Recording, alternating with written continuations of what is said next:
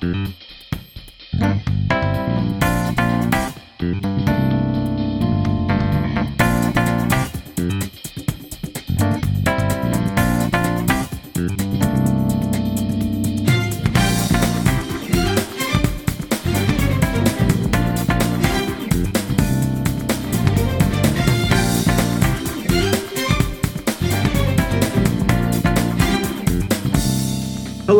welcome to episode 47 of Some Like It Scott. I'm Scott Harvey and I'm joined as always by my co-host Scott Shelton. Scott, today we'll be aiming for the head as we discuss Jim Jarmusch's new zombie comedy The Dead Don't Die. But first, how are you doing? I'm doing great, Scott. The summer is off to a great start. I, you know, I probably spent every weekend in Boston for a good couple month period of time. And you know, in the last couple month and a half, two months, I've been getting to get out, get out of Boston a little bit, uh, see some different parts, see some different people I hadn't seen for a while from college, and feeling just really refreshed from all that. So uh, now back ready for the grind of talking about movies. Not that it's really a grind, but uh, yeah, excited about talking about this movie today. For the first one, I will say just to give a little bit of a tease, probably the first movie in a while where we've had really divergent opinions about. Yeah, we'll see. Um, I yeah, I think there definitely will be some uh, some divisiveness in our discussion, but you know, we're all friends here at the end of the day. Oh, absolutely. No, I was. I mean, I was talking to a, couple of people that I was visiting this weekend. I went back to uh, where I went to college, where one of my close friends is has worked the last year, and uh, are talking about our podcast, and then that you know talking about with them how we really do have pretty similar opinions about a lot of movies. I mean, you could say that maybe we disagreed a little bit on under the Silver Lake earlier this year because you rated mm-hmm. it so mm-hmm. highly. I mean, I was still positive on it, but not as positive as you. Whereas this one, I feel like you're going to be positive. I'm going to be a little bit more negative. It'll just be, I think it'll be a really fun discussion today. Yeah, I, de- I definitely think, and I definitely think there are some similarities too between this movie and between Under the Silver Lake in terms of ways to interpret it. But we'll get into that in just a second. But Scott, the the biggest uh, release this week was, of course, Men in Black International. But uh, critics' reviews and box office results seem to have declared the MIB franchise dead. So, with that in mind, we decided to turn our attention this week not to the dead, but to the undead. In The Dead Don't Die, the new zomcom from well-known indie director Jim Jarmusch, the quaint Midwestern town of Centerville, USA finds itself overrun by zombies after an environmental disaster causes the Earth's axis to tilt. With the town, with the town plunged into crisis, Jarmusch introduces us to a host of locals who are trying to cope with the zombie apocalypse in their own way.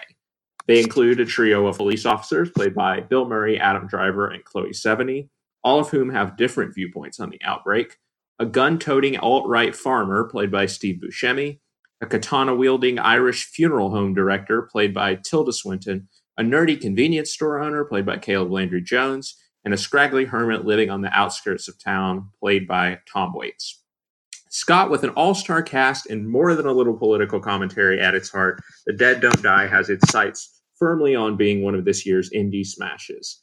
Did it land some shots to your head, or is it a brainless spectacle needing to be put out of its misery? Yeah, I think that it's neither. I uh, I don't. I mean, it landed a it landed a couple shots. I don't think it landed as many shots as it probably wanted to on me. That being said, I don't think this movie is a total dud. The I think the core problem that I can boil down for this movie is that even though it's you know modest runtime, I think it was only about hundred minutes. I just thought this movie. I know I'm sounding I'm sounding really uh, like like you today, but this movie just felt really long. And I think that a part of that feeling isn't necessarily about the fact that oh, 100 minutes is a long time. This one I just felt like was so repetitive uh, in some of the jokes that it went to. It had some plot lines which were just left open.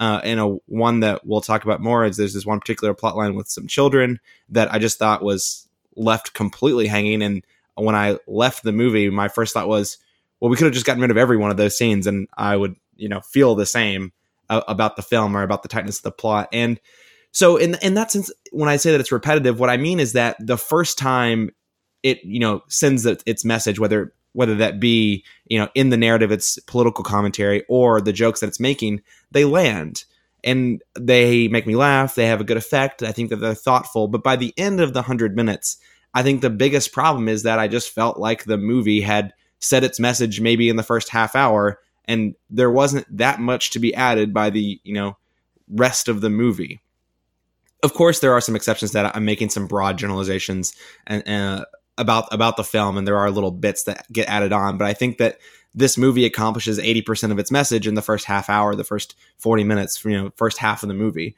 at, you know, at the very most. With that being said, I think the cast is quite good. I mean, Bill Murray is, you know, very solid. I think Adam Driver is particularly good. Tilda Swinton, very good and and uh, very eccentric as her character Zelda Winston. Mm-hmm. Chloe Sevigny is someone who I thought really underwhelmed in this movie. I found her character quite annoying actually at times. I mean, again, she was kind of funny for that for the first couple of scenes that you get of her, but you know, by the 45 minute mark, I was just like, I don't know if I want to see this character anymore. I, I thought not that her chemistry was poor with the other two characters that she was kind of partnered with uh, in Bill Murray and Adam Driver, but just that I think the the particular character is graded against my against my, uh, my sensibilities and my personality. Maybe I'm not sure. Caleb Landry Jones and Danny Glover I thought were both good, and so I think overall what I found was that the movie itself felt like Jim Jarmusch was trying to be trying to be clever when you know some of his commentary or some of his you know, recurring themes just felt a little bit over like overutilized in some way, which is a kind of a weird thing to say. I think I haven't really felt this way about a movie, but just felt really repetitive, felt really redundant almost at points in the movie, and it wasn't you know a, a matter of narrative precision to kind of hammer home the point he was trying to make. It was oh, I made this point early in the movie, and you know now I'm going to just hammer it home by bludgeoning you with it, not from not from a impactful sense, but from a oh my gosh, I can't believe you thought I I was so dumb to not understand the point you were trying to make before. And so it, that kind of wore my patience thin, but the performances were overall fairly strong. The humor was good at first, but then felt again repetitive and, and redundant and leaning into some of the jokes that maybe worked well in the first few times they were made, but uh, you know felt old by the by the end of the movie and felt um, kind of easy to go back to, so to speak. But I think those are my high level takes. But I know that you uh, liked this movie and at least were more high on this movie than I was, so I'd love to hear your thoughts now.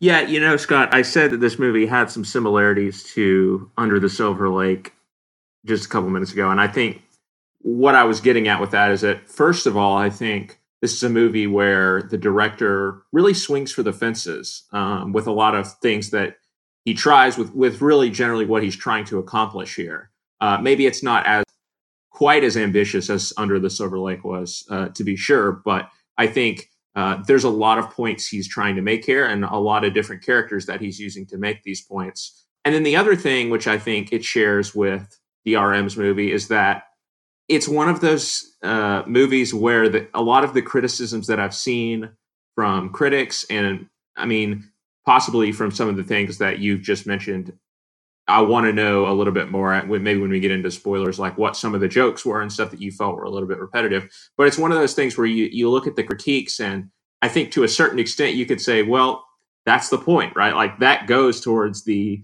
commentary that the movie is trying to make. And so I think it's difficult when you're reviewing a movie like this to decide, especially because this is my first movie that I've seen of Jim Jarmusch's.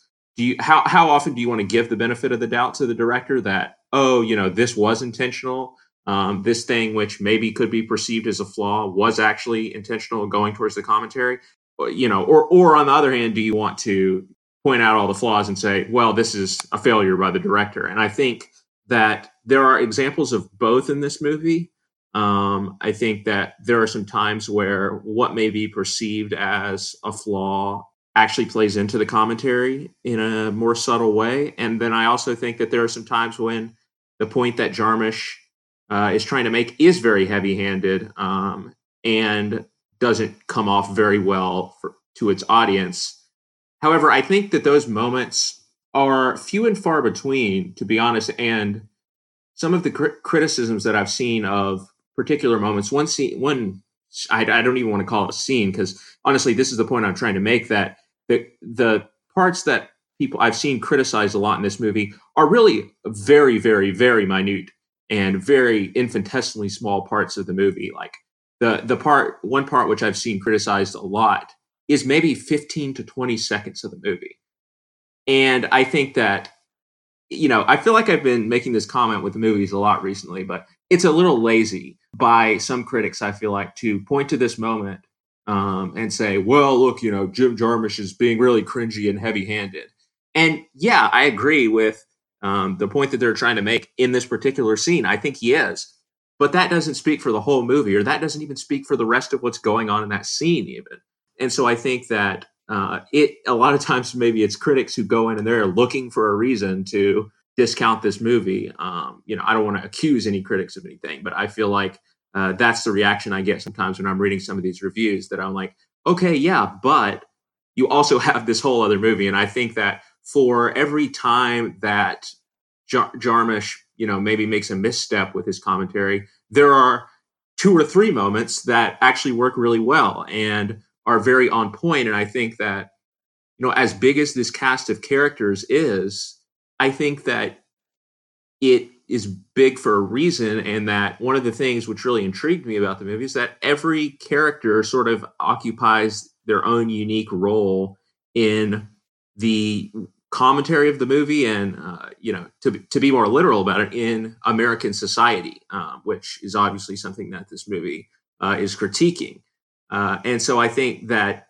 jarmusch does a really nice job with balancing his huge cast here and making every character you know feel important to the movie and you know you point you you mentioned the subplot about the kids i think yeah, we'll talk about that. I, I, definitely think it's left a little bit too open, but I still think that those kids play an important part in the movie. And Jarmusch definitely had a vision for these characters. I don't know how well he follows through with that, but again, we'll get into that a little bit later. But yeah, I think that a lot of the jokes worked. I think that the repetition of some of the jokes in, in some moments is kind of the point. Um, again, it's it's we're dancing around spoilers here just because there's so many different topics to, to touch on when we get into that uh, plot and the you know the political commentary behind this movie. But I agree that I think the cast is really strong, uh, and I think yeah the the standouts that you pointed to, Adam Driver and Tilda Swinton, I think they're also my MVPs here. You know, not to take anything away from anybody because I think that everybody's really strong, and I do disagree with your point about Chloe Sevigny and again, we'll we'll get to that when we talk about the supporting cast here. But I think that there's a reason why you are finding the character annoying, uh, and it's intentional, and it's part of the performance that Chloe Sevigny is giving, which I think is actually pretty good. Um, so I feel like uh, I, have said all that I can really say at a general level about this movie. But yeah, like you said, I really did enjoy it. I think that it has flaws, but again, because of what the director is trying, because he really swings for the fences, there's naturally going to be flaws, but it's a more interesting movie because it has the flaws and the times that it works, which it works more often than it than it missteps, in my opinion. It works really well, and I think is really perceptive about the sort of lethargy that is going on today with our viewpoint on the Trump presidency broadly, and more specifically, I think climate change is something which plays a huge role in this movie, um, and is is you know very important to the commentary that they're trying to make here.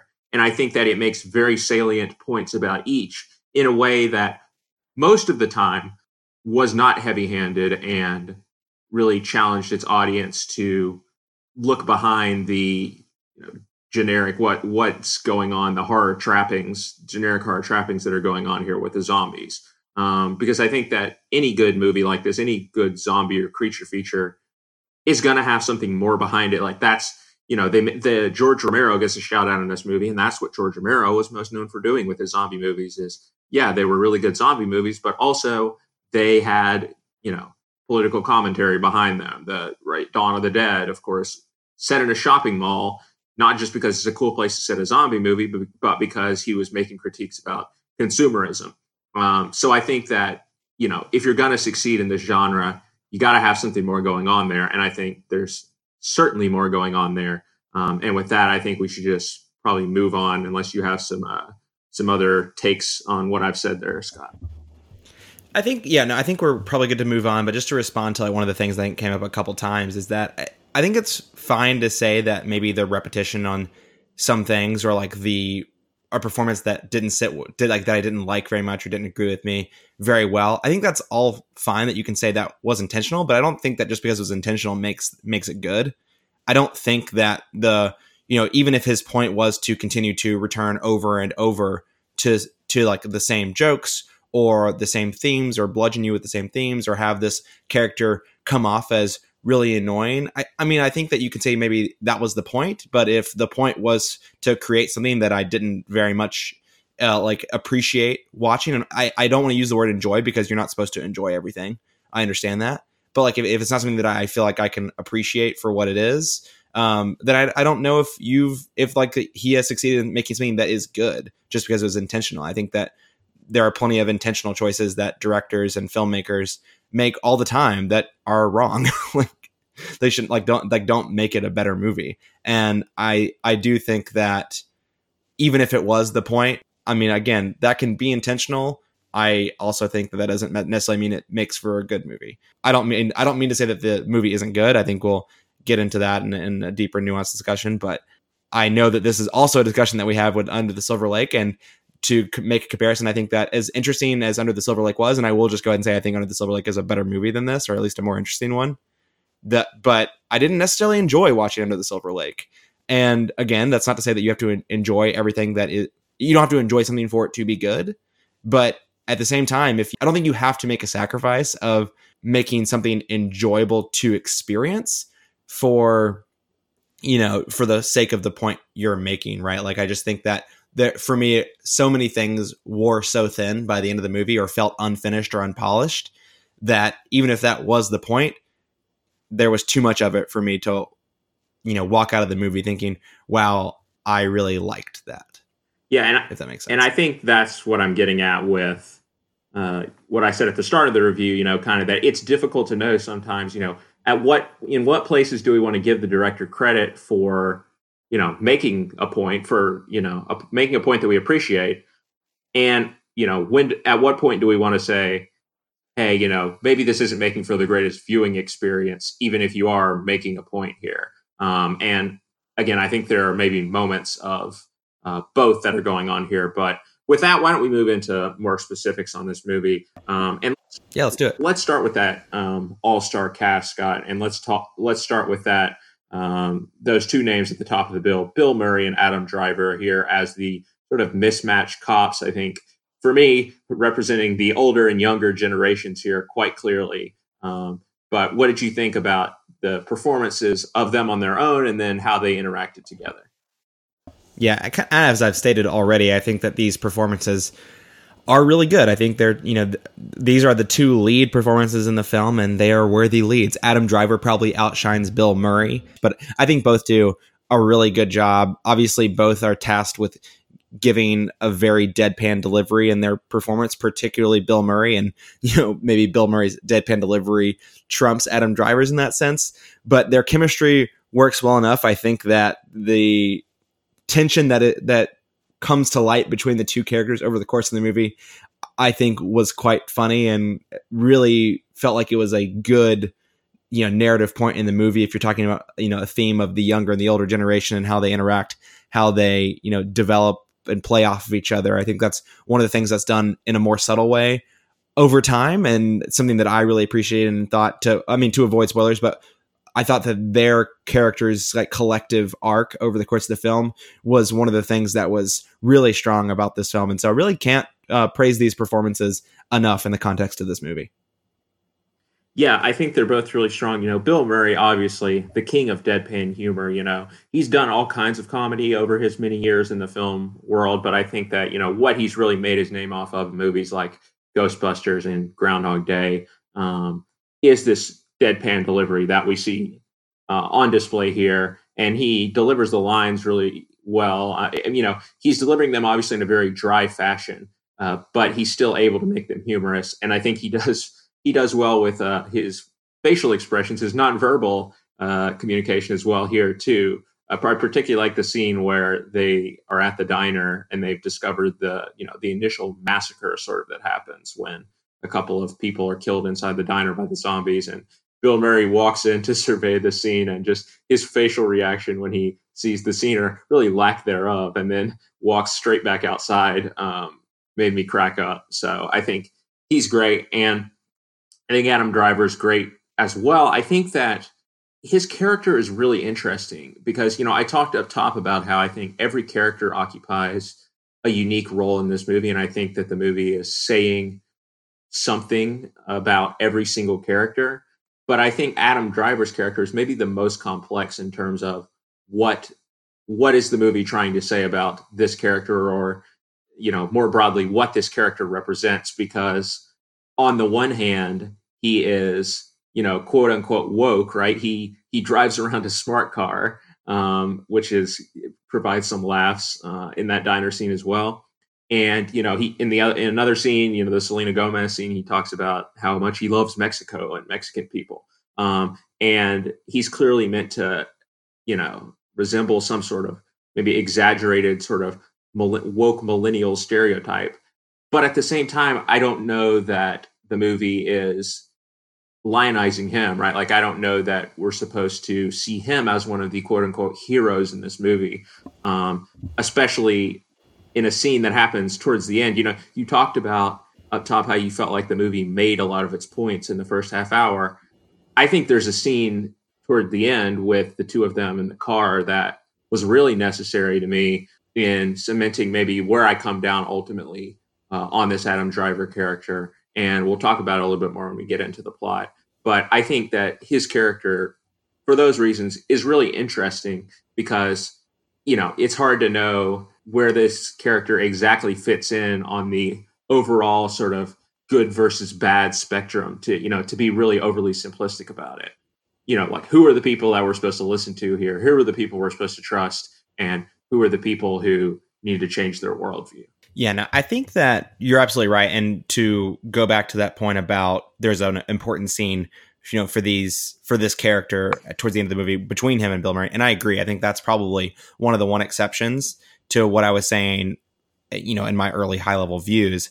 And that's because there is this scene in the, you know, the patrol car towards the end of the film where these two are you know have a real back and forth with each other that was really great. Like that was one of my favorite scenes in the movie because you finally get something you know other than deadpan out of Bill Murray really, and I think that that that kind of snap that kind of change in uh, temperament really added so much after you know 90 minutes of kind of the same from particularly from Bill Murray's uh, char- character here and that sort of dynamic between the two characters changing a little bit really added a lot for me. And then kind of again overall about Adam Driver's character, you're talking about him being not not trying to necessarily lionize this character. And I think that's right. And I think this movie, with all of its characters, probably tries not to portray one way or the other. I mean, I think most characters do lean one way or the other, but it's hard to say that one particular character comes down all the way on one side of the fence, right? And yeah, so, which is a good movie.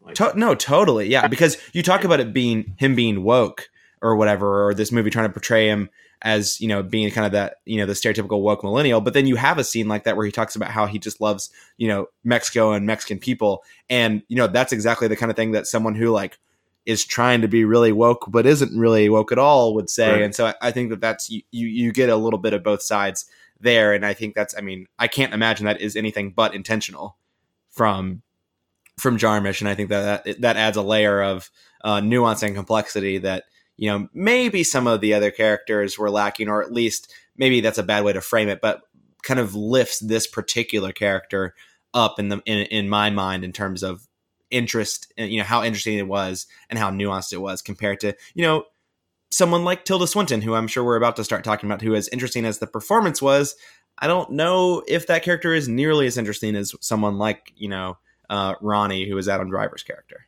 Yeah, and I think another moment where we see sort of the hypocrisy you're talking about there is like I talked about how he drives a smart car, but at the same time, during that hotel scene where he uh, meets Selena Gomez and her uh, friends, you know, he's complimenting her on her old fashioned 68 Porsche or whatever the car is that she drives, um, which is like a obvious gas guzzler, right? And in fact, we even see it uh, have to stop and fill up for gas earlier in the movie. Um, so on the one hand, you know, while he is coming off as uh, well, he he could come off as environmentally conscious because he's driving the smart car around.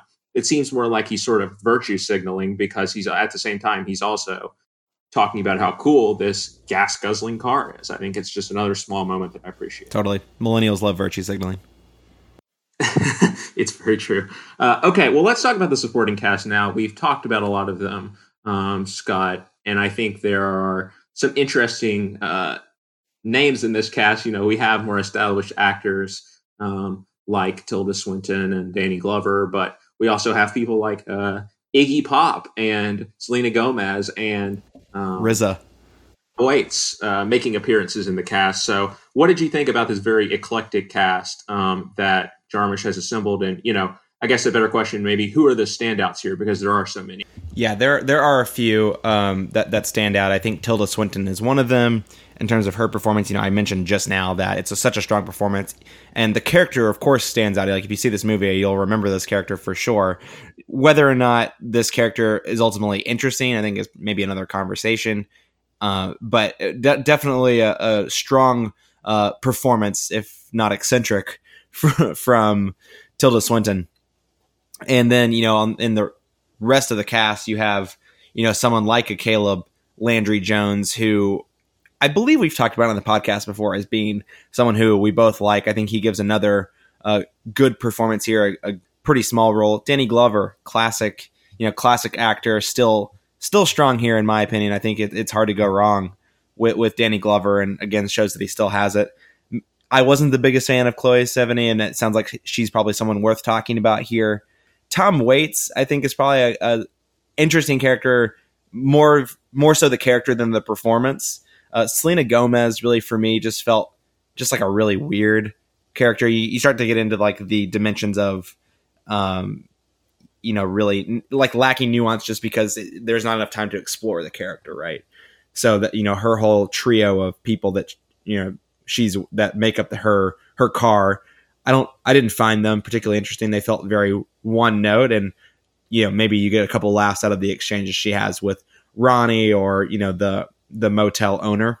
You know regardless i think that it's uh it's a, such a strong ensemble cast that it's hard to complain too much about some of these performances that didn't necessarily, you know, do it for me, but that's less because of the performances and I think probably more from the lack of time to explore some of these characters who, you know, you get a taste of, you know, whether it's someone like a Selena Gomez's character and then they're gone, or just not enough time to again fully develop the character or the performance on screen to my liking. Yeah, so I first of all, I think that Caleb Landry Jones, yes, we have definitely mentioned him before. I think he's establishing himself as a really, really strong character actor, um, showing up in things like he's one of those actors you look at his IMDb page, and I think you'd be surprised at how many movies he's been in, just because he's one of those kind of chameleonic actors who really just disappears into, you know, usually small supporting roles um, in some big movies. I mean, he was in Three Billboards Outside Ebbing, Missouri, right? He was in Get Out. He was in The Florida Project. Um, some big Oscar-winning movies um, that he's popped up in, and I think he does a good job here as this uh, very dorky um, convenience store owner. I also love Tilda Swinton's performance. She's probably the ultimate MVP for me. I think that we'll talk about maybe some of the commentary with this character, but I think that on a broader level, she's very funny in this role. Um, because of the eccentricity that you're talking about. You know, she she calls everyone by their full name, which is really funny. And uh, I love when she's walking, even when she's walking, right? She like walks in these perfectly straight lines, and like her turns are like smooth, and like it, it doesn't look like how a natural person walks at all. It looks like how a robot is walking. And uh, maybe we get some explanation for why she's like that at the end of the movie. Um, but I think that. Uh, she does a really good job, uh, and a lot you know a lot of the movie's best laughs come from this character. And looking elsewhere i guess we'll talk about chloe sevigny here. I think that you know what you're responding to with her performance as being annoying is that she's the only character in this movie who really acts like a real person right? She is the stand-in for your classic like horror movie damsel in distress, I guess, this scream queen, right? Because everyone else is reacting to this zombie apocalypse in a very deadpan way, whereas she's the one who's like legitimately freaking out and reacting how you would expect a normal person to react. So I think maybe because her performance is so off with the tone of the movie um, that's why maybe it comes off as grating or annoying because she's at such a different level from everyone else um, but I think it works, right? Because she is the person who is crying wolf here, right? She's she is freaking out about something that she should be freaking out about, uh, but everyone kind of ignores her. Everyone kind of um, just plays it off and doesn't understand why she's overreacting until it's really too late. Um, and I think that really gets at the heart of one of the central things that the movie is trying to say. So I thought the performance really worked. Uh, yeah, I do hear what you're saying there, and I think that it's a good point about how she's the only person reacting normally. I think the problem is, is that you know maybe she is acting normally in certain parts of the movie, but I don't think it's normal for her to do what she did at the end of this film. Uh, personally, I know I don't know if we want to go ahead and jump into spoilers to talk about that, but I don't think that's a like a normal like the first part of what happens is a normal way to respond, but then I don't find the second part of what happens to be a normal response. And so it's weird at times that she's acting maybe more normal than these people, or I should say, I'm going to say it this way. She's acting not deadpan. But the thing is, I'm not sure she's acting normal either because I think what Jarmusch has done is is created this caricature of the damsel in distress, right? That like needs to be like carried forward by the men in the movie to like get through this hard time. And you know, yes, you can say the men don't carry her through the movie well, but I don't think that Jarmusch has like created an interesting character and maybe she's different and off the tone of everyone else in the film, which is fine. I just don't think that what he created off the tone of the movie was something that I liked very much. Yeah, I, I kind of I'm kind of starting to see where your, our opinions are sort of diverging on this movie. I think that I guess I I am I am more appreciative of a lot of the points that he made is making and the directorial choices that he made in order to make those points. And maybe you just didn't find the points that he was making particularly interesting or the ways that he uh, makes his point particularly inventive.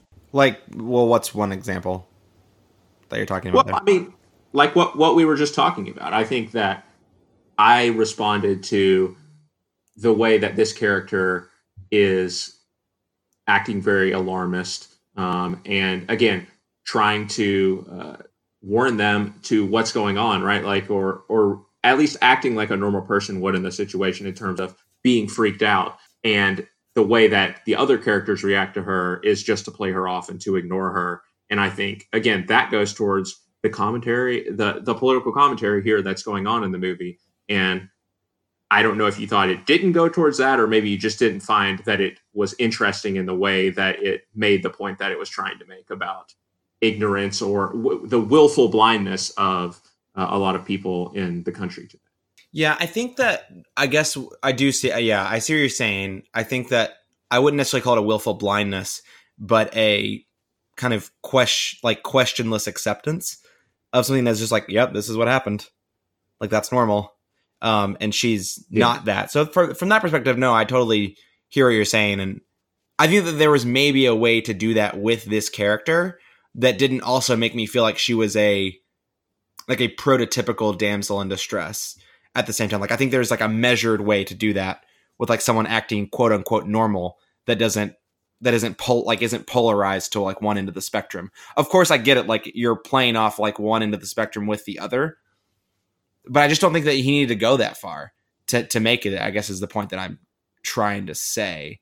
I think that the but I feel like he's going so far in the other no, direction, that's what, right? That's Without deadpan. I mean, it is beyond it's beyond deadpan, right? Like it's almost robotic, and so I, I feel like to make his point, he kind of has to go. But I feel like he just like runs direction. into other problems when he finds himself on the other end of the spectrum. But like, I don't think he needs to like make bad like like reinforce bad stereotypes about women to make a point about how men are deadpan or like everyone else in the movie is deadpan.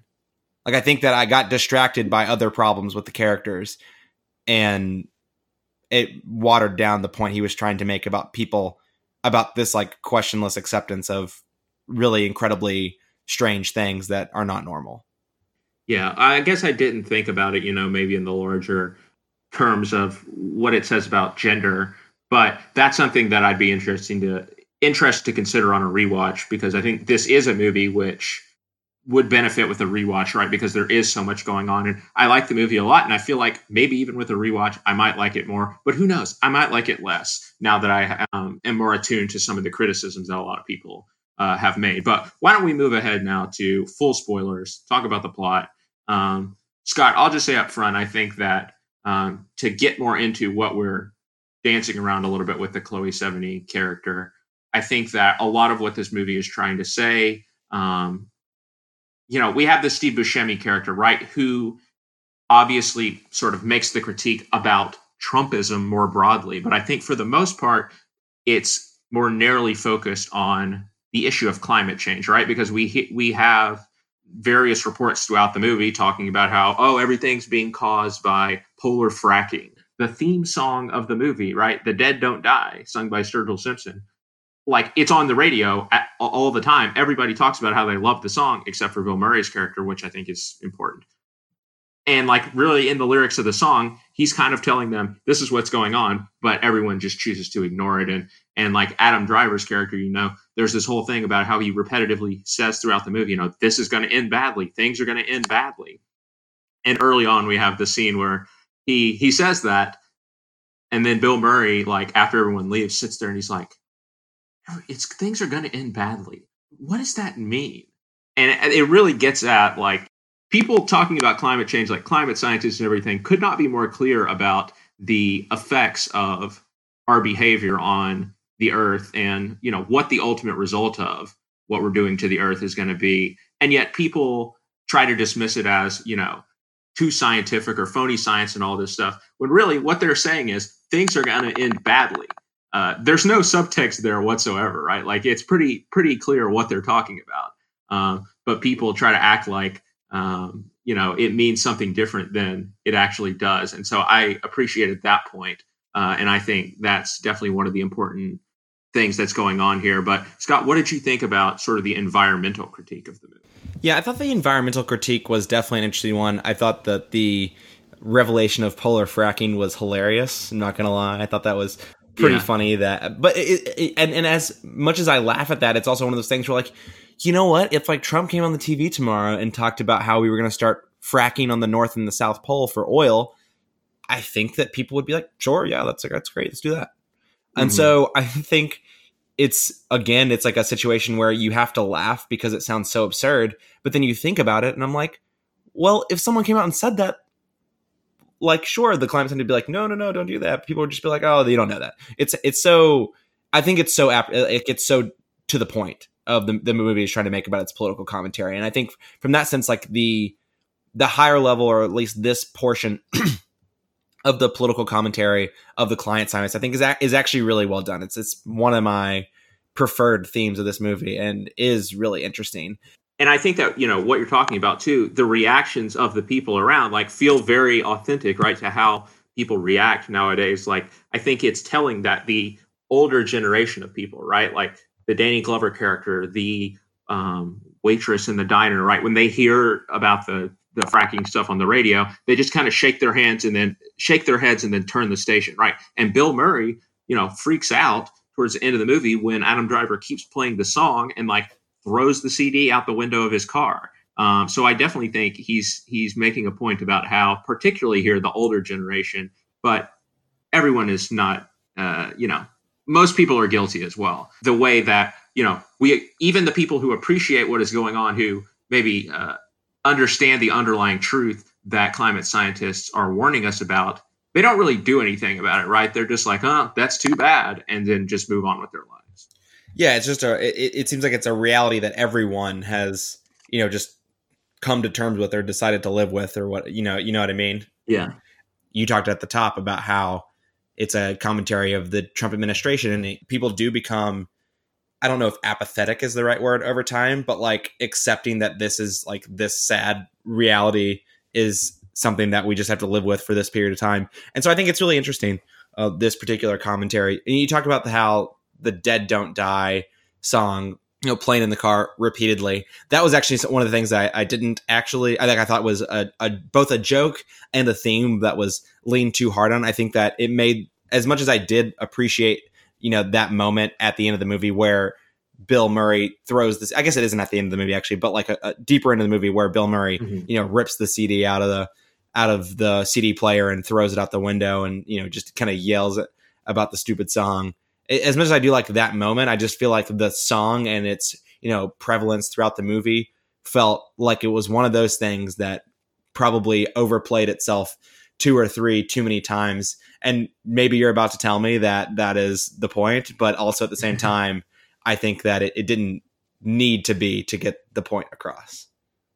Yeah i mean i don't know that i would say that is the point but i think that we need it right to get that bill murray scene of him freaking out because i think like it comes at an important place in the movie too right like right when they're in the thick of the zombie outbreak. And I think what we see towards the end of the movie is that Bill Murray's character is finally starts to realize, right, that, oh, we were warned about this all along. We should have done something about this a lot earlier. And so I think when he hears the song, right, like that realization is triggered inside of him and it turns into this anger and frustration about the fact that he couldn't uh, prevent what was going on because you know they just kind of ignored it and went on with their lives. And now it's too late right? Because the zombies are overrunning anything everything. So yeah maybe we hear the song a lot throughout the movie but i think we need to hear it a lot to get to that scene where bill murray finally realizes that hey we were hearing this song the entire time throughout the movie right?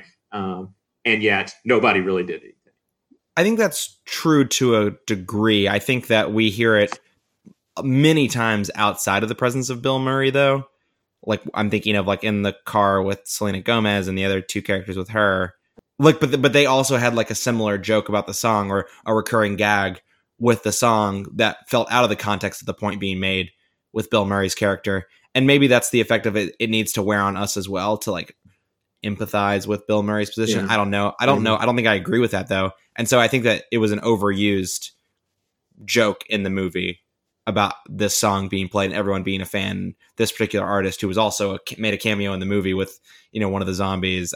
It was it is what it is, right? Like I it just didn't work for me. Even though I appreciated that culminating moment where Bill Murray does get upset with the song, I just think that it, it could have been limited to Bill Murray's arc. Yeah, uh, I I think that the the Selena Gomez stuff is a little bit weird as well. But to pivot sort of to a different point, I think that um, another thing that's interesting here about the commentary is uh, to, to broaden things, right, and, and talk a little bit more about what it's saying about Trumpism in general. I think that we have sort of three subplots um, of these characters who are sort of on the fringes of society, right? The outsiders. So we have Tilda Swinton's character, who is the foreigner. Um, and people talk about early in the movie in the diner scene um, about how she's strange and foreign, and you know they kind of want to stay away from her we have the children, right, who are in sort of the, I guess it's like a juvenile correction facility. I'm not exactly sure what it is, uh, but that's kind of what it seems like. Um, and then we also have uh, Tom Waits as the hermit, right, who's this guy who's basically been exiled to the outskirts and he's living in the woods, and everybody refers to him as Hermit Bob, and he's being accused of stealing the chickens um, that Farmer Miller has. Uh, and I think that we have, you know, we have three distinct groups represented there, right? We have like immigrants slash foreign people, we have um, children, and we have the homeless. And I think that it's telling that, right? These are the three groups of people. These three people are the ones who know what's going on and are, who are, ta- are talking throughout the entire movie about the fact that this is what's going to happen. That not necessarily that the zombies are coming, but that we are headed down uh, a dangerous path. And they're they're making this point throughout the movie and of course everyone is ignoring them right? And i think this is maybe where the title of the movie even comes in because we have the people who are the ones that society has identified who, who are basically dead to society right? Um, they're on the fringes of society and people just basically ignore them but at the end of the movie right who are the people that survive the zombie apocalypse tom waits survives the kids survive as far as we know Tilda Swinton is taken up into her alien spaceship, so she, she survives. Right. So technically speaking, the dead don't die, right? Um, if we want to look at it at a really metaphorical level. Um, and so I think he's definitely making a point there, right, about the people that um, we choose to put on the fringes of society. Maybe we should pay a little bit more attention to these people. I think my biggest problem with all this is that like I don't I don't feel that that story tells itself as well with the children. I think that that subplot is like I mean you have I think it's not just about being children. I think it's about being like black I think it's children of color. And to jump in too, I think there's almost like a sort of LGBT thing vaguely going on towards the beginning of this because we have the fact that the one boy Geronimo keeps sure. hanging out in the girls' area, and that first scene, you know, we see the kids and he's ta- he's being taken back to the boys' area, and we keep hearing the like that the actors who play the security guards in this scene are being very deliberate about the way that they're like can't be in the girls' area. You got to go back to the boys' area. Come on, they're going to take you back to the boys' area now. So I think it's maybe something they could have developed a little bit better, but I think you introduce that into the the equation as well as the race racial element that you're talking. Yeah, and I think that's a good point. And I think, but one thing that you said right there is that maybe they could have done a little bit more to develop yeah. it. I think is pretty much this, you know, the story of this arc in my mind. I think that this movie would have been tighter and better without it, the way in its current state. But you know, maybe if they took ten more minutes to flesh out this particular arc or integrate them some other way, into the movie beyond just you know being in the same town as everyone else. I think that maybe then you could have gotten something out of it. But honestly, to me, it just felt by the end of the movie, as engaged as I was in these scenes, each time they came up because I thought it was they were going to do something interesting with it. Ultimately, I don't think they did anything interesting with it. And so, yes, it seems like they survived. It currently, it certainly is that cliffhanger ending, but it did feel unfinished. Like I think parts of this movie feel really unfinished, and in another I think another version of that feeling slightly unfinished is the culmination of Tilda Swinton's arc. You mentioned that she's taken up to an alien spaceship. Was she an alien the whole time? Was she someone who just survives the apocalypse by jumping on an alien spaceship? I mean, who knows? We don't know the answer to that question. We don't have to know the answer to that question. Yeah. I think it's fine not having the answer to that question. But my problem is, is it just felt like a really lazy way to end her arc as a character that they had spent a little bit more time developing. And to me, this culmination of her arc was really just like kind of a WTF moment. Because for me, yes, you, the metaphor about her being an alien in terms of her being an immigrant, her being a foreigner, I get it. May, if, like, if that's the reference they're trying to make, that's like so on the nose. I mean, to me, that just feels like it's so obvious what they're doing the entire time. Like, I don't need an on the nose like pun about her being taken off in an alien spaceship to get that. And if it's something beyond that, then it just feels like a weird ending to the story because it's an interesting character, or at least that the way they framed the character in an interesting way, and then it just feels like a super lazy or unthoughtful way to finish the arc, unless you're just being super on the nose, in which case I don't find it to be that clever. So for me, two of these three stories I just like don't wrap themselves up very well or like really give themselves a good showing at the end of it. And I think that speaks to this like in a larger feeling that I have about the film of it having a lot of good ideas in that first half of the movie. Again, broadly speaking, making some generalizations. And the second half of the movie, Jarmusch like not being really sure how to wrap up those ideas or just getting kind of lazy and not finishing it. And so for me, as much as I do act, I do really agree with the points you're making about it's these people who are kind of ostracized or on the outskirts of society that we don't think about or we don't pay attention to and they ultimately are the ones who are able to survive what's happening it's also i think a weird juxtaposition where you have someone like bill murray or an adam driver's character at the end of the movie kind of standing up to try to make things better and stop this and you know taking on a role of trying to protect other people that i find an interesting juxtaposition if jarmusch is saying these people on the outskirts of society who don't stand up for others are the ones who survive. What does that really say? Again, I know I think there's a lot of complex interweaving of narrative arcs about these characters because it's not trying to lionize one way or the other. I think any, if not all, of these characters. But to me, I just think it's an interesting juxtaposition that I don't really know how it ultimately shakes out there. And I don't know if that, and I think that might have been unintentional or maybe something that he didn't think about. But I don't know if you think differently. Yeah. So a few points. First of all, to to talk about that, I think that right, that last part of the movie where they're fighting off the zombies, I think that's like Jarmusch's call to action to us, the viewer, right? Because I think that there's a line right before they get out of the car to go fight the zombies. Because because first of all, right, they've realized what's going on at this point. they have finally realized, oh, hey, we screwed up. We should have known about this all along. And actually, Adam Driver's character did know about it all along. And th- this is one of the things where I where I think the character is a little bit more complex in terms of you know where he falls on that uh, broad spectrum about good versus evil character. You know, um, to, to oversimplify it again, I think that yes, like these people on the fringes of society, he knows what's going to happen the whole time. But the only reason that he knows, right, is because they break the fourth wall and, and he's been given the script to the movie, right? So the only reason he knows is because the outcome has already been determined, right? And there's nothing he can do to change it at this point, but he knows that what's going to happen. So I think that's where he, his character is a little bit different from these other characters who we're supposed to see as, hey, they knew what was going on the whole time. But then, so they've come to the realization, right? They have they've had sort of their redemptive moment, or at least the closest thing that they get to a redemptive moment in this movie. And then Adam Driver says, "Well, we got to give it our best shot." Um, and Bill Murray's like, "What? But it's going to end badly." And Adam Driver's like, "Yeah." And I think right there, that's the thesis of the movie, right? It's going to end badly, like probably where we are right now in terms of the environment and the deterioration of the planet. I don't know if there's a positive outcome looking ahead to the future but we have to give it our best shot, right? And I think that's what they're doing in this final scene when they're fighting off the zombies. And ultimately, you know, it doesn't work out for them. They do die. But I think that's sort of the call to action by Jarmusch to the audience to say, hey, even though we're kind of screwed, do the best you can, right, to make this um, world better for ourselves and then for you know the people who are going to live for future generations.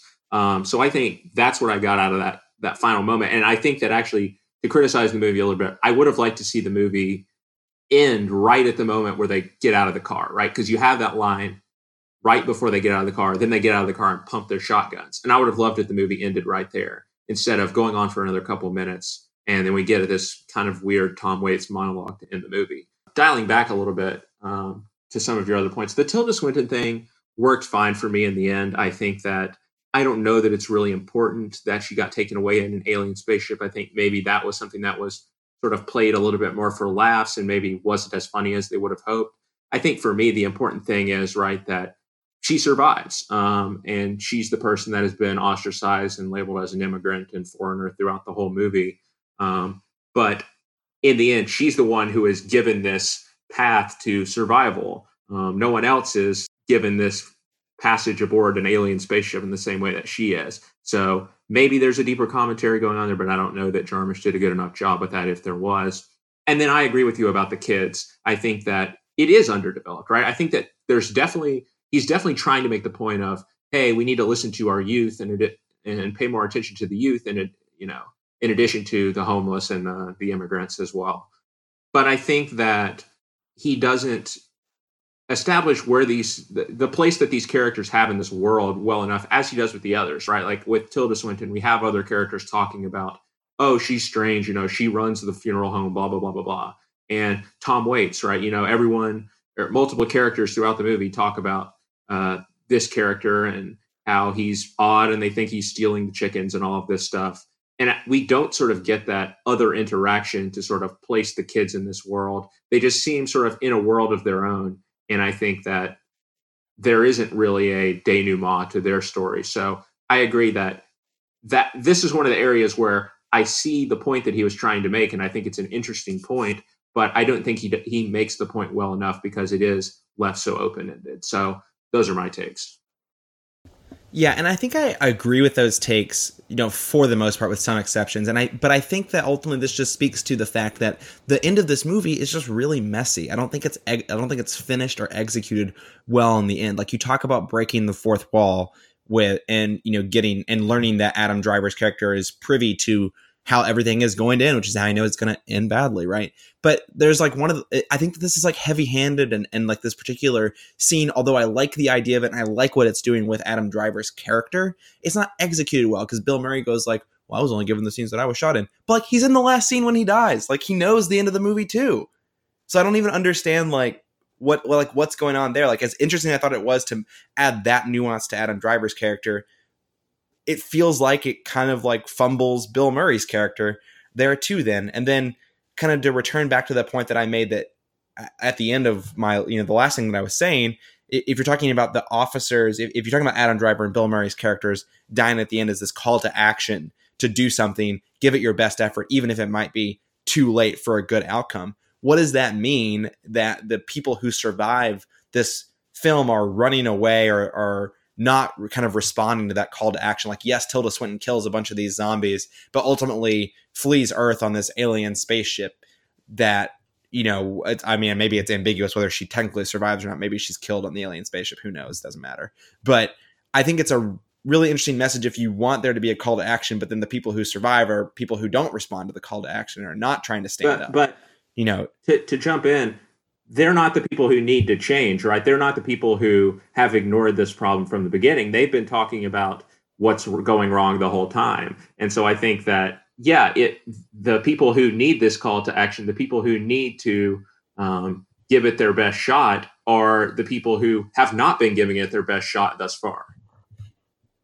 I, but I don't think that responsibility falls solely on people who haven't been giving it their best shot so far. Like we, you still need to be held accountable to continue to do the things. And yes, you get your maybe maybe it's not as satisfying for those of us for those people who have been doing it from the beginning or don't need to change. But like you don't need to then turn your backs on these things, right? Like Tom, like you know, Hermit Bob has a gun at the end of the day. Like he could have done something with them. He could have, you know, stepped up and made his best efforts again, but no, instead he turns his back, walks away. And on that final note there, I think that this monologue voiceover at the end of the film is the worst voiceover we've had of the year so far. I think it's horrible, horrible, horrible voiceover.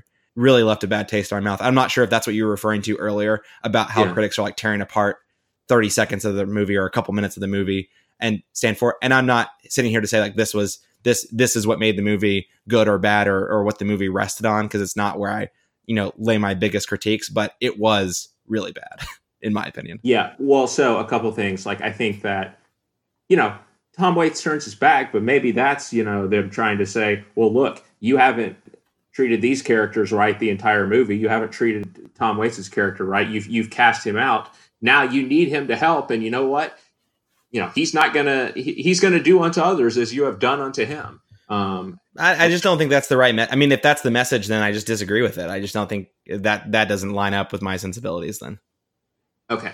The, the so the part that I was alluding to earlier is actually something that we haven't touched on, and we can touch on it very briefly.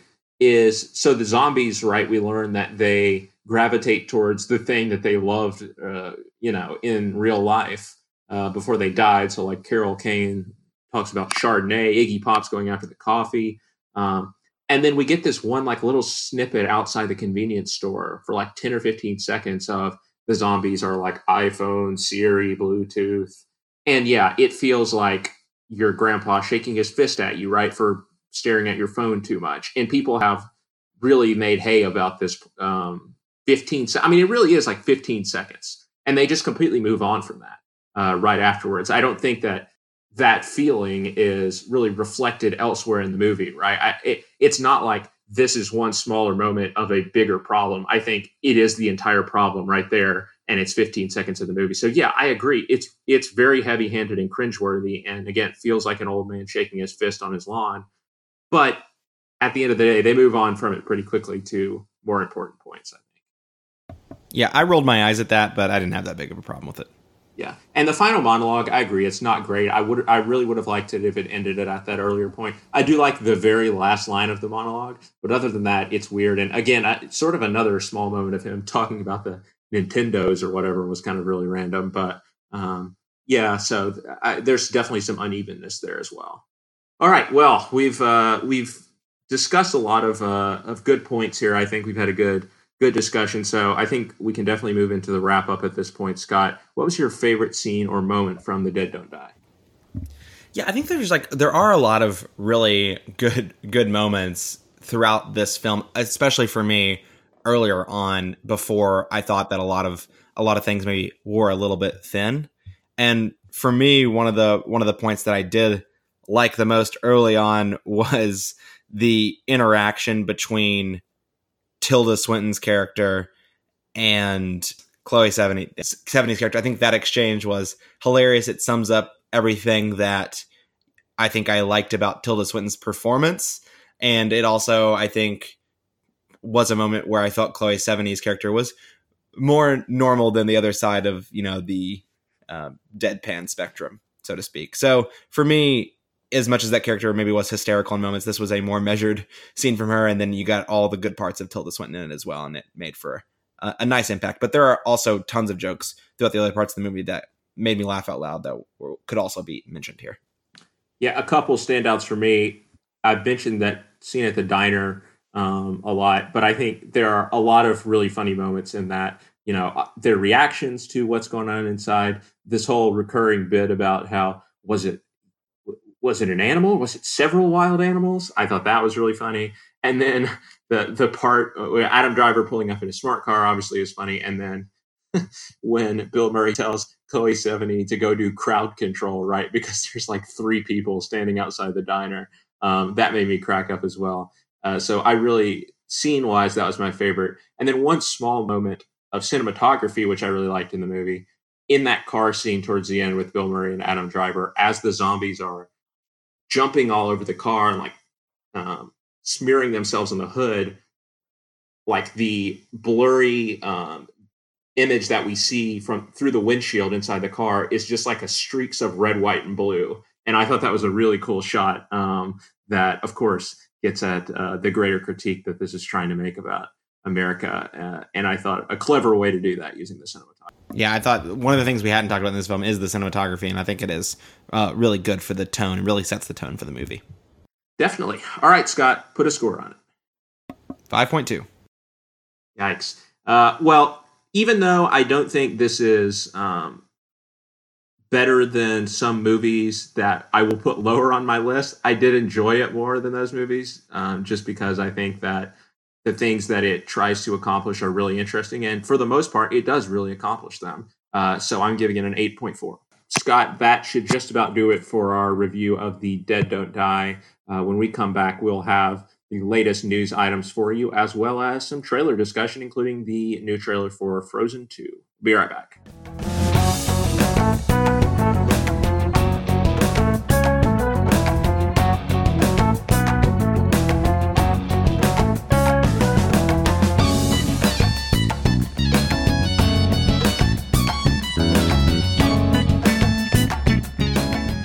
Welcome back to this episode of Some Like It Scott. Scott, a few news items as well as some trailer talk to get through before we uh, conclude the, today's episode. Starting out uh, with some Fast and the Furious news, right? We have uh, a new movie coming out in this franchise here in a couple months, the Hobbs and Shaw movie. But of course, we also have the next uh, installment in the mainline series, uh, Fast and the Furious 9, coming out next year and uh, John Cena has been cast uh, alongside the uh, splendiferous cast that is already on display in these movies. What are your thoughts on this?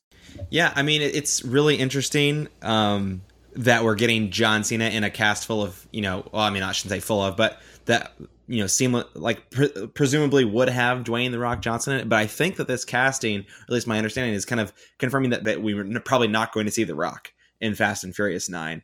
And so yeah. it's particularly interesting now that you're getting a different wrestler into the cast here, John Cena, and it'll be interesting to see what kind of role he plays. We've seen him play some more kind of villainous, uh, I put that in air quotes, roles more recently in something like, you know, Transform the Transformers movie Bumblebee from last year, where, you know, he wasn't the villain of the movie, but he wasn't a protagonist either. So it'll be interesting to see what role he'll play if he'll take on the villain role for that Fast and Furious 9 movie or if he'll be integrated the plot into some other way. Yeah, I guess there really is only room for one wrestler in this franchise.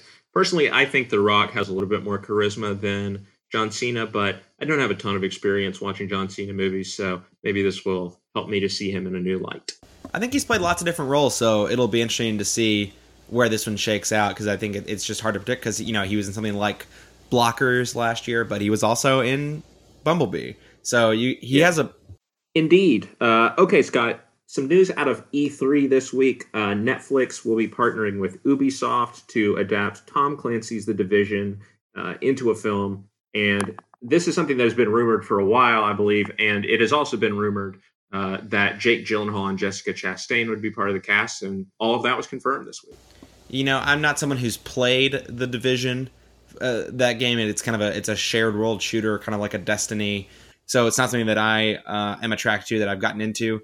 There isn't a real plot to the games, right? Like there's what I mean by that is like there is lore, like we understand that something has happened in this world, that there are these this sort of like a kind of somewhat apocalyptic event that has created these dark zones throughout some different cities. You know, in the first game it was New York, in the second game it was Washington D.C.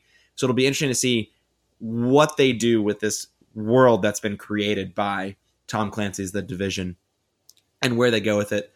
For me, it's one of those question marks where like if you if you detach the names of Jake Gyllenhaal and Jessica Chastain, I don't find this that interesting. But then you have Jake Gyllenhaal and Jessica Chastain who are going to be a part of this movie, at least in some way. Like I presume it means they're going to be acting in it, not producing it. But that that's fascinating to me because you know without these two names attached, well, I should say without Jake Gyllenhaal for me, his name attached to this movie, I wouldn't be interested really in this at all. So I'm very curious with his name attached what this film's going to be about. Yeah, I mean, here's yet another video game based movie that is maybe giving us some hope that uh, it will be the one to rescue this genre from uh, the dungeon that it uh, has been trapped in for so long. But uh, I guess we'll have to see, you know, where this goes, considering, um, you know, what you've said about the plotlessness of the game. Perhaps, you know, maybe. I mean, I, am assuming we're going to see an original story here for this, which um, doesn't always go down smoothly in these video game movies as we've seen. But uh, good names attached, regardless. For sure. But I mean, that being said, I'm sure we would have say, said the same about Michael Fassbender being attached to Assassin's Creed, and that didn't end so well. Yeah, Alicia Vikander attached to Tomb Raider. I mean, yeah. So speaking of some other good names attached, uh, Scott Clint Eastwood. We got some news on Clint Eastwood's uh, the new movie, The Ballad of Richard Jewell, um, which is of course the story of the security guard who was wrongfully accused for a few days of being the uh, bomber at the 1998 Atlanta at, or 1996 Atlanta Olympics. Um, and we learned first this week that Sam Rockwell is going to be cast as the defense attorney. And then Scott, as if they were reading my mind, because I told you that I wanted this person to be cast as Richard Jewell. Um, one day later uh, came the news that Paul Walter Hauser of uh, I, Tonya fame, of course, uh, and BlacKkKlansman fame, uh, has been cast in the lead role as Richard Jewell. How excited are you for this, Scott? I mean, Paul Walter Hauser, I can't. We covered I, Tonya on the podcast, so people will know that I was a huge fan of his performance in I, Tonya. Uh, we didn't. He didn't really come up that much in our BlacKkKlansman discussion. We really focused, I think, elsewhere in the film for that. But I think this is a good bit of casting. I'm particularly excited about Sam Rockwell. I think we were I mean, I shouldn't say we were all, but the two of us were probably underwhelmed by his George Bush uh, role in Vice last year. And so to see him in something uh, again that's probably going to get a lot of eyes on it that might be, you know, in the Oscar conversation. Uh, I, I, think that I'm really excited about because this is the kind of performance, you know, especially being directed with a director like Clint Eastwood, that is going to get a lot of attention. It's going to be an opportunity for Sam Rockwell to get back in that you know best actor or best supporting actor conversation that he's been in several times of course winning for three billboards outside ebbing missouri. And so from that sense this is something that has really caught my attention. I think that i was maybe so so about it uh, in the initial announcement. I'm like okay cool this is an interesting story. It'll be interesting to see what they do with it. But they're making the right decisions around casting. And so when this movie does roll around i presume it'll be you know probably oscar season 20 you know 2020 next year. I don't know if it has a release date yet or not, but I, I think it'll be one definitely to keep our eyes on and definitely to watch.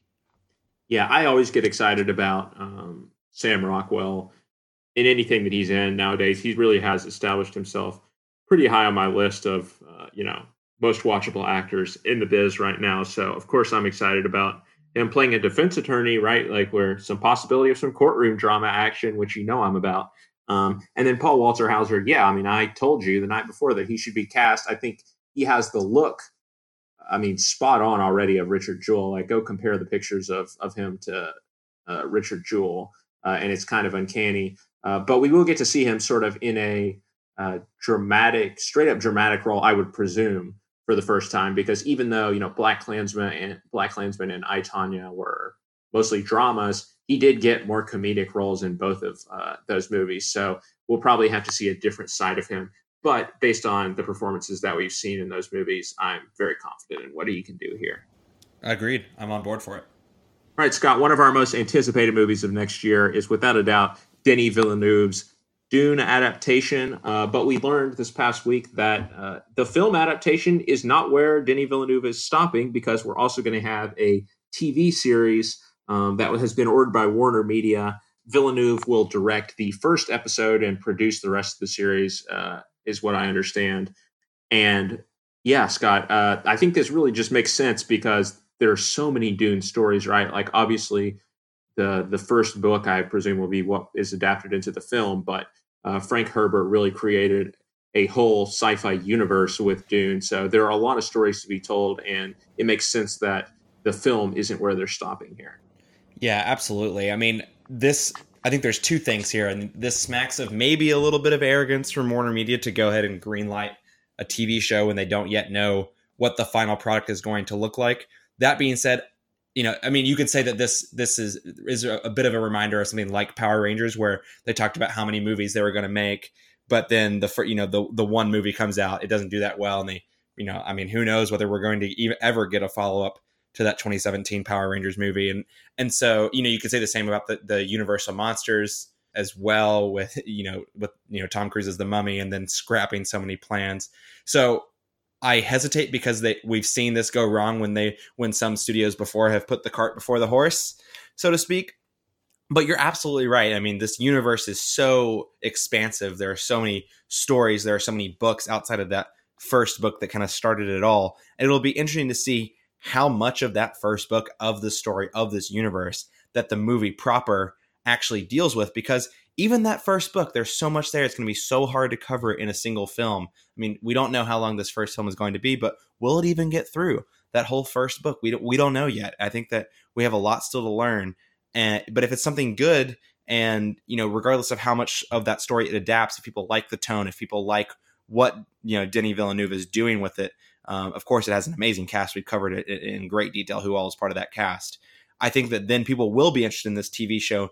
And so I understand why Warner Media is trying to, you know, get ahead of that interest and have something, you know, maybe ready to drop a couple months after the movie comes out in TV form, right? Not that Blade Runner 2049 totally bombed at the box office, but it didn't make its money back, right? And you know, as awesome as I thought that movie was, and as awesome as you finally watched it, you thought that movie was. I think that it's it might be hard to to bet on this movie being as successful as uh, to warrant a TV show follow up, you know?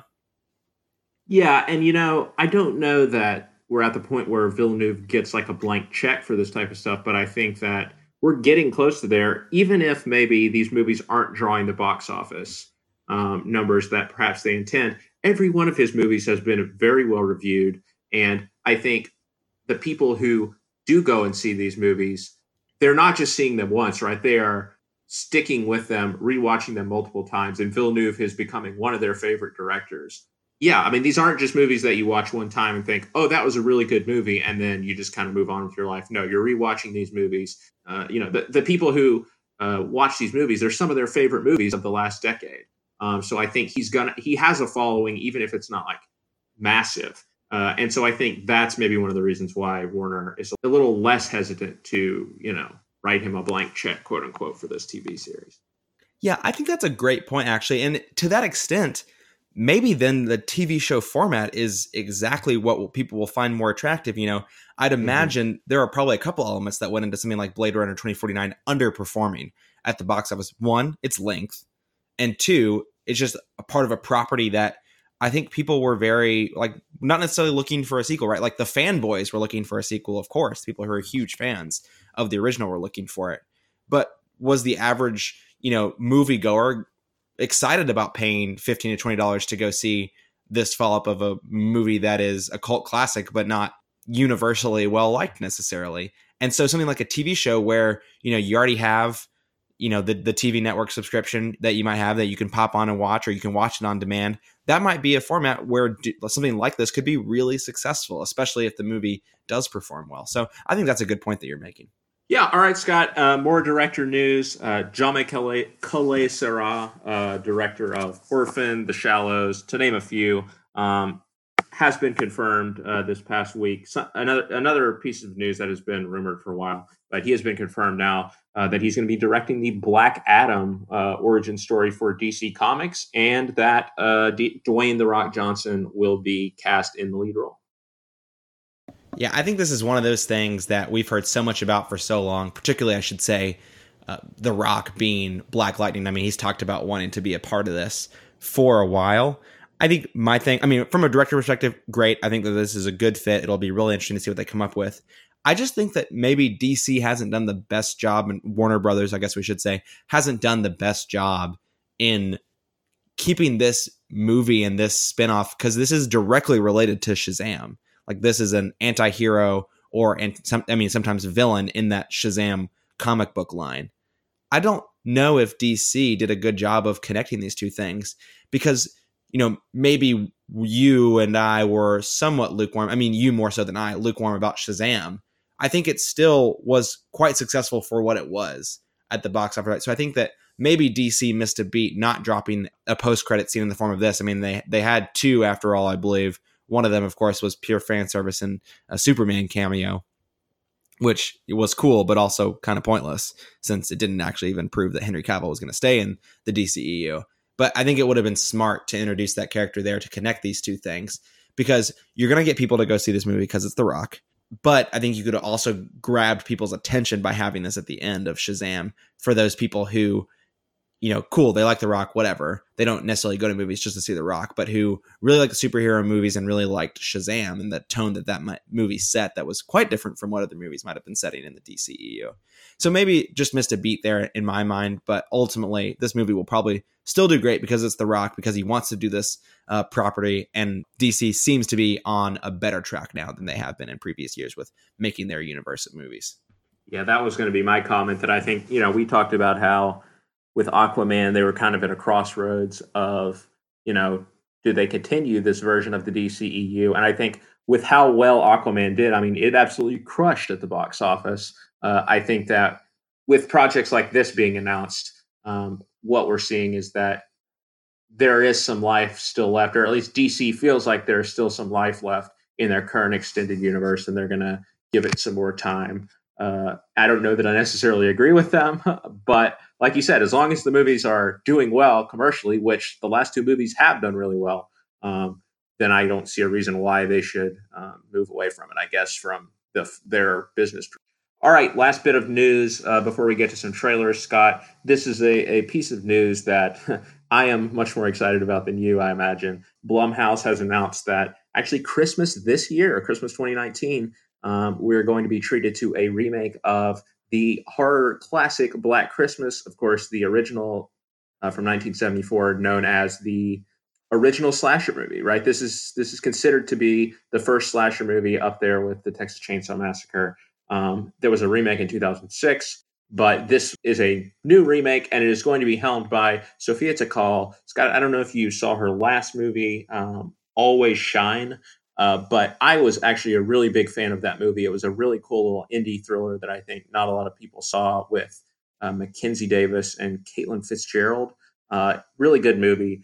Uh, and I've been waiting for a new project for her. So to hear that it is a horror release, a horror remake of a horror classic, obviously gets me excited. And I think that this movie could could end up doing really well in a Christmas release, which is not, of course, when we see a lot of horror movies coming out yeah, it'll be a really interesting bit of counter programming out there. And I think knowing Blumhouse, it's going to be on a tight budget, but done well. And they're going to make a lot of money on this. I'm willing to bet. I, I have nothing but faith in Blumhouse producing something good. Now, whether it's great might be another question, but they're pretty much hitting the benchmark of good on almost everything that they produce over there. And so I'm excited for someone like you. Maybe I'll see it Maybe I won't. We'll see how crowded that Christmas time is, how much I feel like I need to catch up on right before we hit our end of year discussions. But, you know, for those of people who are hungry for a little piece of horror at that time of year and are, you know, getting a remake of a, of a classic, of a really important landmark film in the genre, you're probably going to get a remake that's done pretty well. I mean, who knows? Uh, maybe, maybe I'm just trying to predict too much there and giving them too much credit before the movie's actually done. But it feels like this is a good play from Blumhouse. Yeah, and you know, my understanding is that Black Christmas is a pretty nuts and bolts. Like, I even think the whole movie might be set in like a sorority house. So probably not something that you need a super big budget for. So makes sense that Blumhouse is is uh, helming this. But yeah, will be really interesting. Uh, all right, Scott, let's get into some trailers. The biggest trailer of the week was the first official trailer. We had a teaser earlier for this movie, but this is the first official trailer for Frozen 2, the uh, Pixar sequel that will be dropping, or Disney animation sequel that will be dropping uh, in December, I believe. It's actually coming out in November. But yes, right. no, Frozen 2, I'm really excited about this. We were talking about how it looks great. I mean, maybe, maybe, I was just saying that it looks great. I think it looks great. I think it's it, the trailer is beautiful. I'm really liking the tone of the film and it really kind of taking a bit of a it seems like taking a bit of a darker turn than maybe we're used to maybe than what we're used to seeing from Disney and Pixar. But I'm really into it and I'm really excited to you know, guilty admission to make here on the podcast, but I, you know, haven't seen that first Frozen movie. I'm really excited to go watch that. Um, and then see this film when it does come out in November. And we're just having a great year for animated film. I mean, we've had some great ones already. And of course, Toy Story coming up next week, Frozen coming out later this year, and a few others I'm, I'm sure will be sprinkled in here and there. Yeah, I mean, I haven't seen the first movie either, and I think that's maybe why I'm a little tempered in my excitement for this, just because you know, I want to know what I'm getting myself into here. Um, if I don't like the first movie, you know, I naturally am probably not going to be as excited about the second movie. But I mean, it is a good trailer. The music uh, complements it really well. It definitely has that magical Disney feel to it, and I like, I do like the darker turn. That's something that I picked up on as well. Um, with whatever sort of the villainous like monster beast thing or whatever is going to be in this um, could be interesting. So we'll have to see. Speaking of things taking a darker turn, Scott, uh, we got the first trailer this week for the uh, new Stephen King adaptation, Doctor Sleep. Uh, this, of course, is taking place in the Shining universe that has been confirmed uh, by the director of the movie, uh, who I can't remember who it is. But um, we'll be getting this movie also uh, in the last quarter of this year, Scott, and it stars Ewan McGregor, among others. what was your reaction to this trailer? I mean, I'm I'm a big Ewan McGregor fan. Maybe not everything that he's done has always really nailed it for me. But I mean, if you're into The Shining, but if you like that universe, if you're excited to get a follow up, Mike Flanagan, who's the director of that, by the way, you know, he's he is adapting Stephen King's version, uh, his sequel, because I think this is a book that, that Stephen King wrote kind of earlier this decade as a follow up to his book. Mm-hmm. So it'll be interesting to see if this follows the story of the book that Stephen King wrote, or if it tries to more directly follow and build off of the arc that Stanley Kubrick created in his adaptation of the book, which you know I, I believe Stephen King isn't a fan of. Uh, but it'll be interesting to see which direction it goes because apparently the script the screenplay was also done by Mike Flanagan. He got approval both from Stanley Kubrick's estate and Stephen King to move forward with this with this particular adaptation with this screenplay.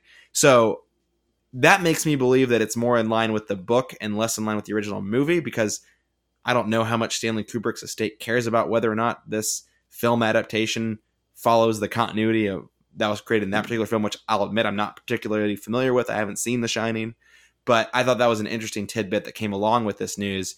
And for me, again, I'm not sure that I'll see it unless we cover it on the podcast, but I'm sure this is something that is getting people really excited. I know that you were pretty excited about it, so I'd love to hear what your thoughts are. Yeah, I mean, I do enjoy The Shining. Um, I've only seen it one time, I think, but it's a classic for a reason, right? It's an extremely well made film. Stanley Kubrick did a great job. Incredibly memorable performance by Jack Nicholson.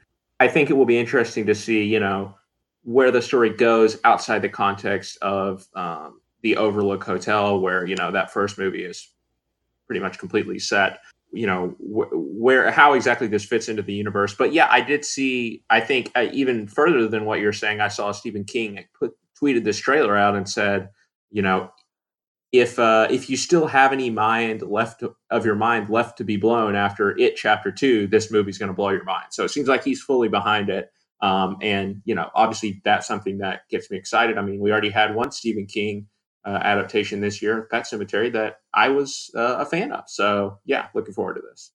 Yeah, I think it'll it'll be interesting. You know, you talk about Jack Nicholson's performance in that in that original movie. I believe this is supposed to be his son, right? Ewan McGregor's character is supposed to be his son. Yeah, I think so. Well, it'll be interesting. I I hope that you know when you when you do see it because it sounds like you almost certainly will. I hope that it's really good. Yeah, not the first time Ewan McGregor has followed in the footsteps of giants. but I, you know, I'm I may be in the minority of thinking that his Obi Wan is pretty good. So hopefully his uh, Torrance. I'm not sure what the first name of this character is, but Danny. uh, will will be good here too. Danny Torrance. Um, Danny Torrance. All right, yeah. Okay, Scott. Last trailer, um, and one that I got really excited about uh, is this movie called Official Secrets, which I hadn't really heard about um, until uh, just this week when this trailer came out. I think it's coming out later this year, but this is a uh, journalism thriller directed by Gavin Hood. Um, kind of looks like I think I saw somebody, maybe Jeff Sneider, compared to like a British Spotlight, and I think that's kind of on point, focusing more on the Iraq War and the uh, relationship between the U.S. and the U.K. Um, and the the events leading up to the uh, both of these world powers entering the war against Iraq and war in, war in Afghanistan, starring Keira Knightley and a couple other names as well, um, who I can't remember at the moment. But I'm a huge fan of these journalism type thrillers. Um, Scott, you know, I lo- I'm obsessed with both Spotlight and Zodiac, which I think you could both um, put in those categories. And then All the President's Men, one of my favorite movies of all time. So um, I'm I'm a sucker for these kind kinds of movies, and I think this one looks pretty good. Yeah, the post didn't do it for you though, did it? Uh, no, the post was just a little dry. Yeah, that's fair. Uh, yeah, no, this film looks super interesting. I think that this sort of, I would say that I'm a fan of a, a slightly different genre than what you described, and I think that this falls into both comfortably, right? But this is a sort of political th- thriller, right? You know, I Yeah. really enjoy, have enjoyed other movies, maybe not from the journalistic aspect, but from the more spy aspect of this. So something like Enemy of the State, or even what's DiCaprio? Have you ever watched The Ghost Writer? I haven't seen that actually. Ewan McGregor movie. It's really good. Yeah, actually. I've oh yeah, no, that is right. I've heard of that. I haven't seen it though. But also, Body of Lies. Is that the DiCaprio? I was about to say that one. Yeah, Body of Lies. I'm a big fan of, but that might be my DiCaprio bias. Who knows? But the point is that I'm also a fan of this as well. So really on board for what this turns out to be. I mean, it's already showed this year. It showed at Sundance. I don't. I didn't go and look at what the reactions were, but we are going to be getting this later this year. We're going to be getting it in August, I believe, late August. We'll see how wide that release is, of course, but that's when it's slated currently. But for me, Keira Knightley looks great. Looks like a slightly different kind of role than what we normally see her in. But we also have a great cast to fill the rest of this out. We have Matt Smith, who's maybe more famous for his Doctor Who character than anything that we've seen on the big screen. But we also have Ralph Fiennes, who uh, you know he he is a legend at this point. I think it's fair to say. Uh, so really looking forward to this one later this year, and just hoping that it uh, it gets a wide enough release to to reach me. Yeah, definitely. Uh, great cast. And the only thing I'm slightly trepidatious about is it's definitely going to have a political spin on it. Uh, it looks like it's definitely going to have a similar opinion that um, Adam McKay had with Vice. Uh, I just hope that the execution of this vision is a lot more even handed and less obnoxious than what Adam McKay did. It would be hard to be more obnoxious than what Adam McKay did with that movie. But, um, you know, that'll be something to watch out for. For sure. All right, Scott. Well, that should just about do it for this week's episode. You know, usually at the end of these episodes, uh, you ask me uh, if I have anything else to add. And last week I joked about how I never really have anything much to add anymore. But I realized last week what I should have said and what I want to say now is that uh, if you haven't watched When They See Us on Netflix yet, the new Ava DuVernay four part series about the Central Park Five, please go and watch it. It is one of the best things that Netflix has produced um, in terms of original content. Uh, and it tells a very important story um, that is very relevant uh, today, even though it happened, you know, 30 something years ago. Um, and it's just a, a terrific uh, production all around. So please go and watch that. We don't get enough opportunities to talk about uh, original TV like that, but it's only four episodes, so it's a quick watch. Yeah, see, I haven't watched it yet, but it's on the top of my list for sure. I definitely want to see it. I'm someone who took psychology and law in college and it wrote my thesis on something tangential to that in psychology and law. So I'm really interested to, you know, flip this on on Netflix, see what Ava Du- DuVernay has put together here. Because as much as I wasn't a fan of Wrinkle in Time of last year, I mean, documentaries that she's done like 13th uh, and even the dramatized, of course, biopic of uh, Selma that that I think that's where she's really thrived as a director. And so this is this feels to me right in her wheelhouse, where she's a proven real heavyweight and and one of the best out there for directing. And as much as I still would like to see her expand beyond that, I, I really can't wait to, to see this. Yeah, no, I think you're going to really enjoy it when you watch it. Um, it's like I said, it's a great production all around. But I digress. Scott, where can our lovely listeners find you on Twitter? at S shelton2013. And you can find me at Scarvey Dent. We hope that you have enjoyed this episode of Some Like It Scott. You have and you'd like to support the show, please don't forget about our Patreon page, patreon.com slash mediaplugpods. Uh, but if you choose not to support our Patreon, that is okay too. We would still love it if you rated and reviewed us on iTunes so that we can continue to grow our listener base. And we hope you'll be back for our next episode on which we'll be reviewing Toy Story 4. For now, I'm Scott Harvey. For Scott Shelton, we'll see you next time. Thanks for listening.